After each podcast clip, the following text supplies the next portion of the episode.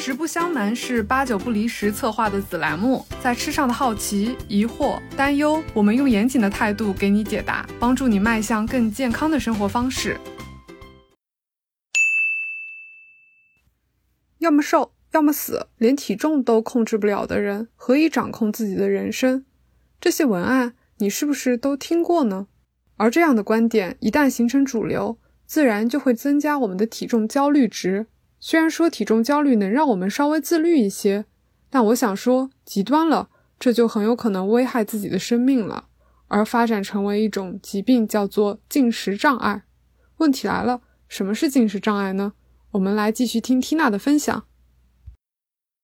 那其实，如果说对于身材、对于体重的焦虑到达一个非常非常严重的状态，呃，就会发生我们。在刚刚前面有提到的这个进食的一个障碍，进食障碍感觉近几年可能在 B 站上或者社交媒体上，我们有看到一些女孩会去分享这样的故事，所以要不要缇娜也跟大家来介绍一下什么是进食障碍，它跟食物和焦虑的情绪有什么关系？嗯，其实就是。像我们之前所说的哈，因为这种身材的焦虑，有些人可能会采取一些就是减肥的方法。那这些方法呢，就包括这个节食啊、催吐啊，以及动手术这种极端的方法。那这些极端的方式都会给身体带来不可逆的这个生理和心理的影响。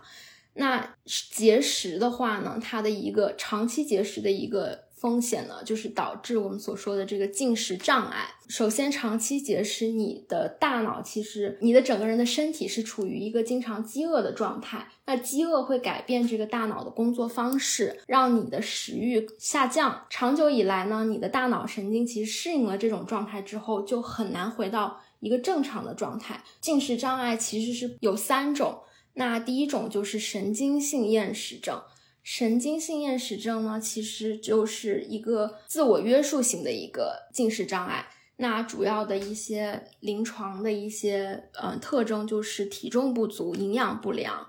然后它的一个特点就是限制这个进食量以及过度运动，它可能会有的一些并发症呢，就包括营养不良啊、骨质疏松以及损伤心脏。那对于我们女性来说，还会有不孕不育和停经的风险。那第二种呢，就是神经性暴食症，那这种就属于暴饮暴食型，它一般就是在短时间内吃掉大量食物。然后再以一些不健康的形式排出，比如说催吐啊、泻药啊，以及过度运动等等。那催吐给我们的身体带来的伤害是巨大以及不可逆的，就是它会损伤食道啊、牙齿，还有我们的腮腺，造成这个肠胃功能的紊紊乱以及电解质紊乱。那也会造成我们这个心律失常，甚至会导致这个心脏骤停。然后第三种其实还是暴食症，但这一种呢，它不会像我前面提到的神经性暴食症，通过一种催吐啊或者过度方式来进行这种补偿。这三种呢，就是最普遍的，就是嗯神经性厌食症，对，就是一个自我约束这个限制进食量的一个。然后大多数呢都是出现在女性身上比较多，男性主要是暴食症比较多。哦，那我们国家在。这方面有什么数据可以跟大家分享吗？具体，呃，患这些暴食的人大概是怎么样的一个？我我感觉我们国家就是近些年来也对这个进食障碍的这个关注越来越多了。原因也是因为就是从这个嗯一九九零年到二零一九年来，我国有进食障碍的人数是不断在上升的。那二零一九年大约有超过一百五十万人。受到进食障碍的影响，那十五到十九岁，也就是青少年阶段，这个年龄段是这个进食障碍新增率最高的一个年龄段。也就是说，青少年其实是这个受到进食障碍的影响的一个高危人群。你这个让我想到，当时我妹妹可能初中阶段，可能也是身材开始发育了，那这个秤上的数字当然也会往上浮一浮。那她当时就还挺焦虑的，她就会觉得说：“哎呀，我最近好像……”突然间多长了好几斤肉，确实就像你说的，在进食障碍最高发的一个呃，就是这个初中生、青少年、初高中生，然后同时，我也觉得是因为他们在社交媒体上有比较多的一些耳濡目染的一些熏陶吧，就是比如说看这个明星，然后看这个运动员，他就是长这个样子，所以他们就会有一些莫名的焦虑。社交媒体的营销就是加剧人们这种身材焦虑的一个重要原因啊，因为感觉现在的人们，特别是青少年啊，就是在社交媒体上花的时间是越来越多了。各种就是平台，抖音啊、小红书啊、微博呀、哔哩哔哩啊，我觉得这些平台上很多这种关于身材的这个营销，很多好就是身材好的男生女生的照片，没有一个引导的情况下，他看到这张照片，肯定会在心里就是去比较，甚至可能会有自卑的这个情绪。所以我觉得，当时我外婆的一个反应就是说：“你得好好吃饭呢。”但是她可能就想说用节食的方式，所以她就不好好吃饭，或者说这一顿就不吃米饭这样的形式去想控制一下自己的体重。所以我也觉得这个是作为营养师有一些作为职业上的一些焦虑吧，就是不太希望大家在体重上面去花那么多的心思。所以其实你在。前面跟我聊的时候，你也说到自己接触过产后的妈妈，那产后的妈妈她们在体重上也会有一些。对的，就是我其中的一个实习经历，其实就是一个嗯私人的一个营养咨询嗯诊所，然后咨询的对象就是产后妈妈。那我发现，就其实非常多的这个产后妈妈都在焦虑自己的体重不能恢复成孕前体重。关注重点呢，就在这个减重上。我也知道，就是国内很多明星啊，在产后就会发自己这个恢复的照片啊，大家看到说，哇，这个女明星感觉就跟没有生小孩一样，就马上就瘦下来了哈，就感觉这个产后迅速瘦身是一个非常通过意志力可以做到的。对，通过意志力可以做到的一件事情。但是其实呢，嗯。我觉得是对自己身体的一个不现实的期待。虽然说就是这个月子期大约是四十天左右啊，但是因为怀孕所导致的许多生理变化呢，会在分娩后持续长达一年。他们就会去吃一些减肥餐啊、减肥药啊，或者是嗯，其实这些对产后妈妈的一些伤口愈合以及身体恢复，还有对宝宝的健康都是不利的。那如果你是母乳喂养呢？我们就是建议这个减重的话，其实应该等几个月，直到等到你的这个乳汁供应稳定之后再尝试减重。那我们比较推荐的一个减重速度就大约在每个星期就是一斤左右。那超过一斤呢，产奶量呢就可能会下降。那你的孩子可能会因为母乳不足而无法满足他的这个营养的一个需求。嗯。我觉得你刚刚提的这些可能是就是我们科学指导上希望妈妈这么做，但我觉得妈妈本人可能也会因为周周边周遭的一些人对于身材上的一些评价，比如说自己的丈夫或者自己的朋友在身材上，如果对于他们有很多的评论的话，那他不自觉的也会焦虑起来。对，我觉得，因为在怀孕的过程中，可能女性觉得，嗯，自己因为孩子在体内，啊，体重或者说自己的身材看起来胖是很自然。但是产后已经生了孩子之后，那这个时候大家就会觉得说。我还这么胖，可能就是一个问题。同时，女性就会在这个社会给的这样一个期待，就是女性这个角色以及妈妈这个角色中会有这个挣扎。嗯，或者说周遭的这些人、亲戚朋友需要给这样产后的妈妈一些精神上的支持，就是。也不要过多的在体重上面评头论足，然后或者说转发一些某某明星的私藏的什么产后塑身法，就是也是希望环境里面给到他们一些支持。对对对，我觉得这点非常重要，就是社会的一一个环境的一个认知，就是大环境，还有就是另一半家庭的一个支持。我觉得爸爸的角色也非常重要。那刚刚说到了父亲、爸爸的角色，那其实。除了女性，男性也会对自己的身材、自己的体重有一些焦虑的，对吧？对的，男性肯定也是有这个身材焦虑的，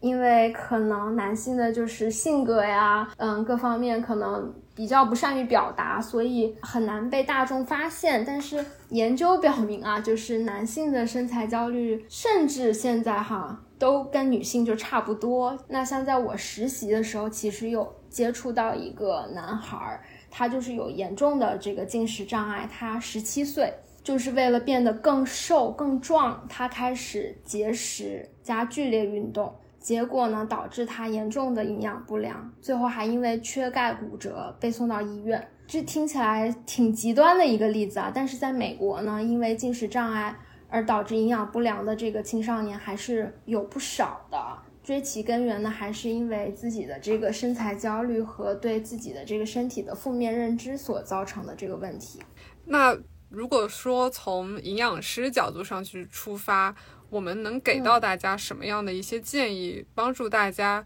降低目前这样的一个体重的焦虑，就是能够好好吃饭，而不是说节食啊，然后催吐这样。嗯，首先要学会就是自尊自爱，然后相信就是美的定义是多元的，而非单一的。就是现在的以瘦为美的这种标准其实是非常单一的。那我们在浏览这个社交媒体的。这个时候，我们要自己有自己的这个判断力。那有一些像这个减肥产业，他们是有这个商业利益在里面的。还有一点就是说，无论是通过饮食还是运动来管理自己的身材，我觉得你一切的大前提都是以健康为前提，而不是减重。那这里可能就要提到一个，嗯，现在在欧美比较流行的一个饮食理念吧，叫直觉性饮食。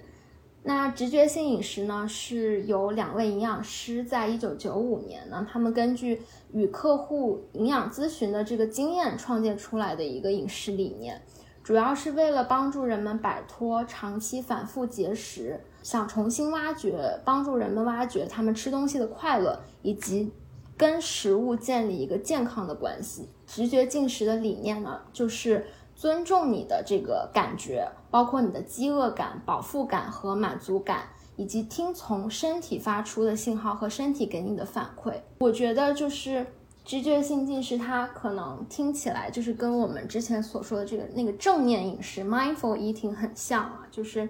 都是嗯根据自己的感觉去判断自己是否吃饱了，然后。但是其实这个直觉性饮食跟这个正念饮食还是有区别的。直觉性饮食它不强调这个减重啊，它是以健康为前提的，对体重就是想不要让大家去关注这个体重的问题。那有些人就觉得你说用感觉，那我是不是觉得我可以就是任何时候可以吃任何我想吃的东西，想吃多少就吃多少，只要我这个时候想这么吃，我就可以这样？那其实并不是这样。嗯，就是说直觉性饮食呢，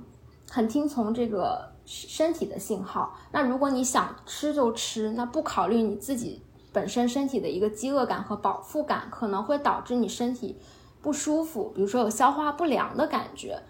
那直觉性太油腻了，对它非常就是强调就是关注，就是你的这个进食的过程和身体给你的这个反馈。那比如说吃这个食物啊，让你觉得这个消化不良，所以它是一个非常尊重这个自身感觉的一个这么一个进食理念。对，然后它还有其他的几个原则，就是很重要的一点就是它拒绝节食，然后尊重饥饿感和食物和平共处啊。这个就是说怎么说，就是有的时候就是我们会限制自己的这个饮食，我们不想，我们就是。禁止自己吃一样东西，但直觉性饮食认为呢，如果你禁止自己吃一样东西，你对这个食物的渴望其实是会越来越大的，就可能会转化为一个暴饮暴食。然后第四点就是说，食物呢，它没有一个好坏之分，就很多人喜欢对食物进行一个分类，就什么是好的食物，什么是不好的食物。那我觉得听下来就是可能，嗯，首先要大家去好好的跟自己聊一聊。对于自己来说，什么是健康？那如果说你的健康一定绑定的是一个很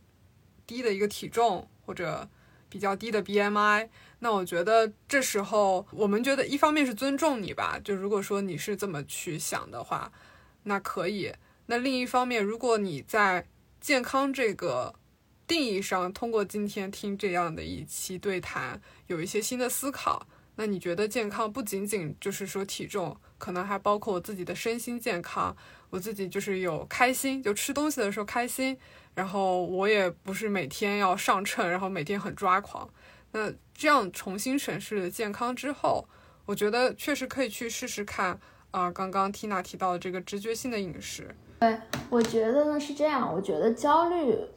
它要看什么程度？我觉得可能，如果你你只有一点点的焦虑，可能也是正常的。我觉得就是一点点的焦虑也是有帮助的，就是说可能会让你更有动力的去管理自己的这样的一个健康。那如果你发现你的身材的一个一个痴迷的对于这个身材的一个管理，或者说跟别人比较的一个心态已经出出来了，还有就是说你发现自己这个焦虑的情绪，你自已经影响到你自己的生活的时候，我觉得这一点其实就应该让你意识到，就是自己的焦虑情绪还蛮严重的。那你你可以就去尝试一下，或者你有这个已经有我们说到的这个。嗯，节食呀，这些催吐呀，以及你有这个做手术呀这种想法的时候，其实你就可以去试一下我们刚刚所说的这个咀嚼性饮食，它说不定真的对你的这个心理有所帮助，也会帮助你就是调整自己的饮食。